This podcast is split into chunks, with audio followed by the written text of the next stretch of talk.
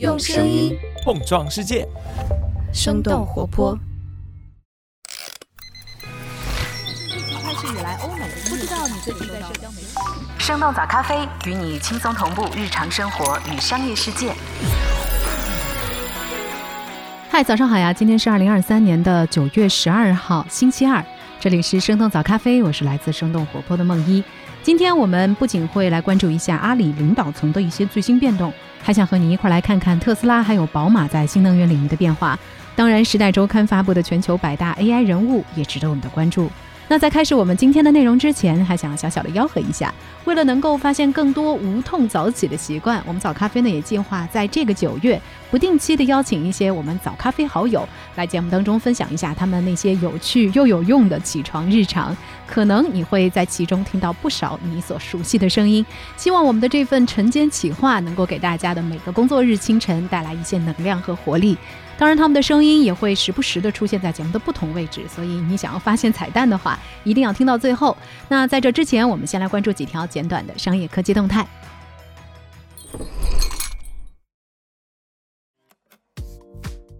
张勇卸任 CEO，阿里完成领导层第二次交接。九月十一号，阿里巴巴在港交所发布公告，按照六月公布的计划，阿里已经完成了领导层的交接，由蔡崇信出任集团董事会主席，吴永明接任张勇出任集团 CEO。这也意味着阿里巴巴完成了公司成立二十四年以来领导层的第二次交接。今年六月，阿里巴巴宣布继任计划，张勇将会卸任集团董事会主席 CEO 之后，专职担任阿里云的董事长兼 CEO。不过，和之前计划的变动不同。张勇这一次同时卸任了阿里云董事长和 CEO 的职务。公开资料显示，张勇从2007年加入阿里巴巴，八年之后出任阿里 CEO。2019年从马云手里接过了交接棒，担任阿里的董事局主席。蔡崇信高度评价了张勇此前的表现，表示张勇创造了双十一的狂欢节，带领天猫快速发展，让阿里顺利跨越到无限时代，也让阿里顺利在多个领域和全球布局。对于张勇下一步的去向，蔡崇信还在全员信当中透露，阿里决定投资十亿美元支持张勇设立科技基金。特斯拉超级充电桩全球数量突破五万，墨西哥新工厂建设受阻。九月八号，特斯拉宣布，在全球部署的超级充电桩的数量已经突破了五万个。二零一二年的九月，特斯拉启动了超级充电桩网络，最初只有六个充电桩。特斯拉花了十一年的时间建设了五万个超级充电桩，平均每年新建的充电桩都超过四千五百个。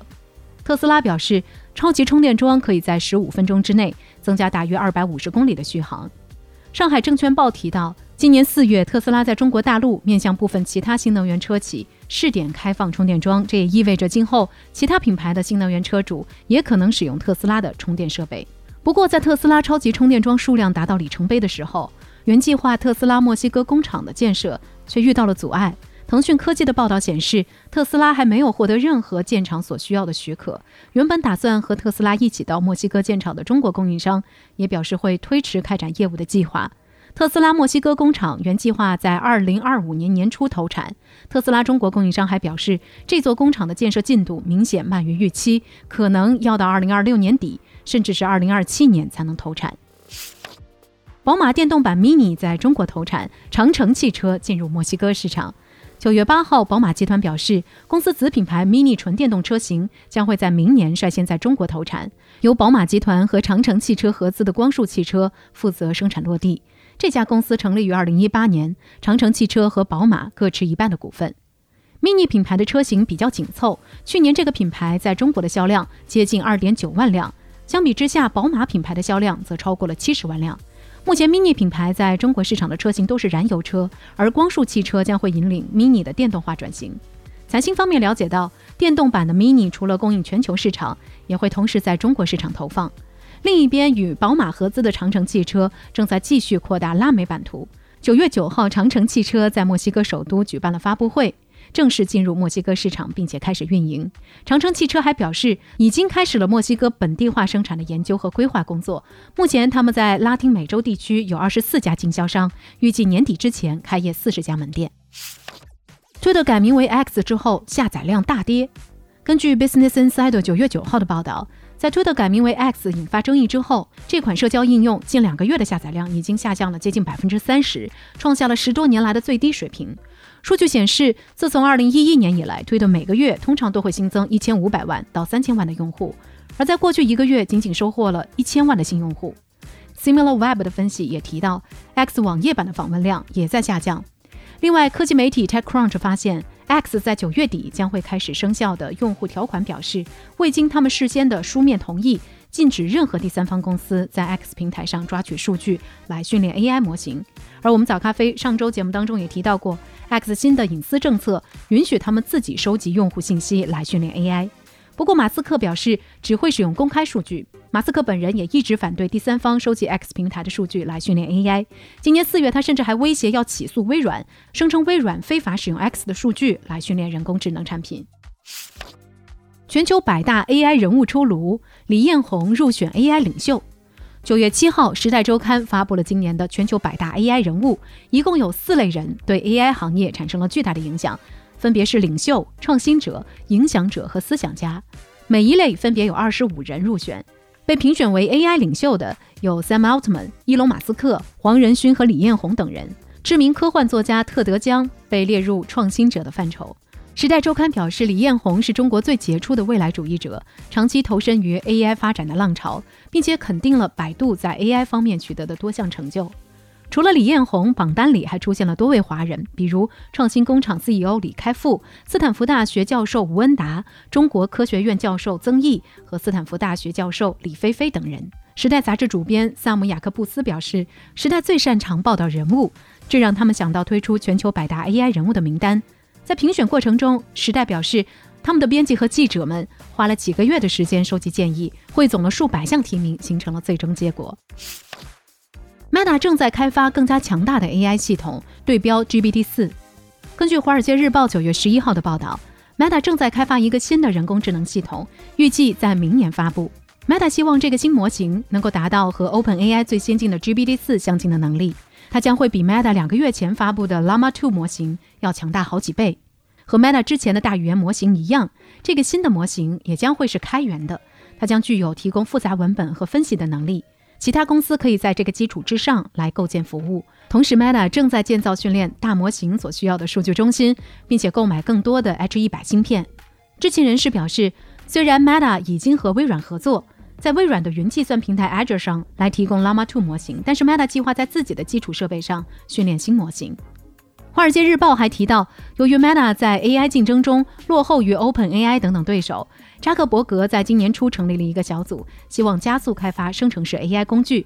新的 AI 模型就是这个小组的工作成果。《金融时报》之前的报道认为，Meta 努力推进开源 AI 模型，主要目的是为了打破 OpenAI 在大语言模型市场上的主导地位。微软将建立图像的 AI 模型来识别癌症。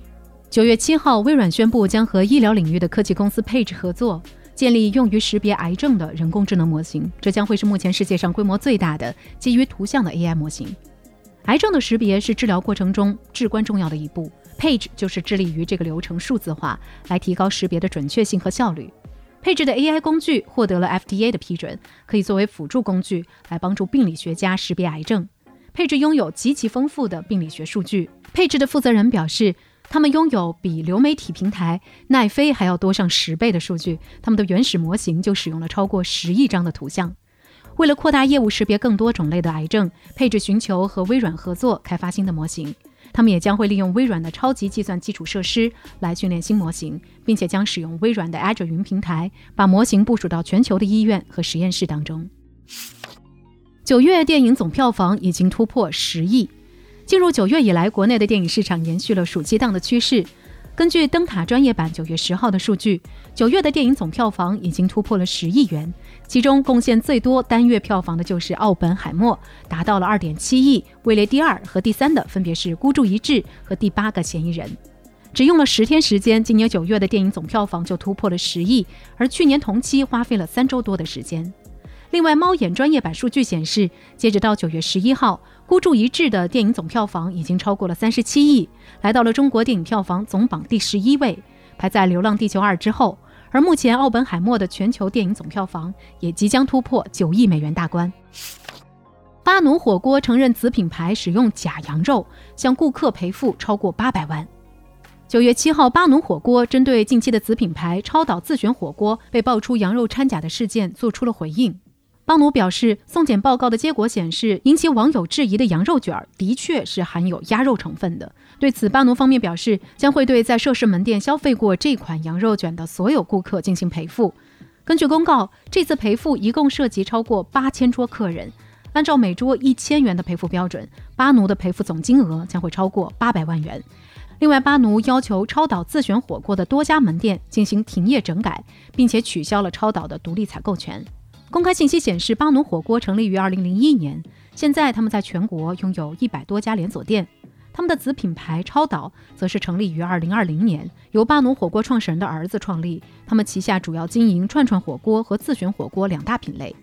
界面新闻的报道显示，巴奴多次传出酝酿上市的消息，正处于为 IPO 做准备的关键阶段。假羊肉事件所带来的影响非常大，为了挽救市场信任，巴奴愿意选择不惜一切代价去赔付顾客。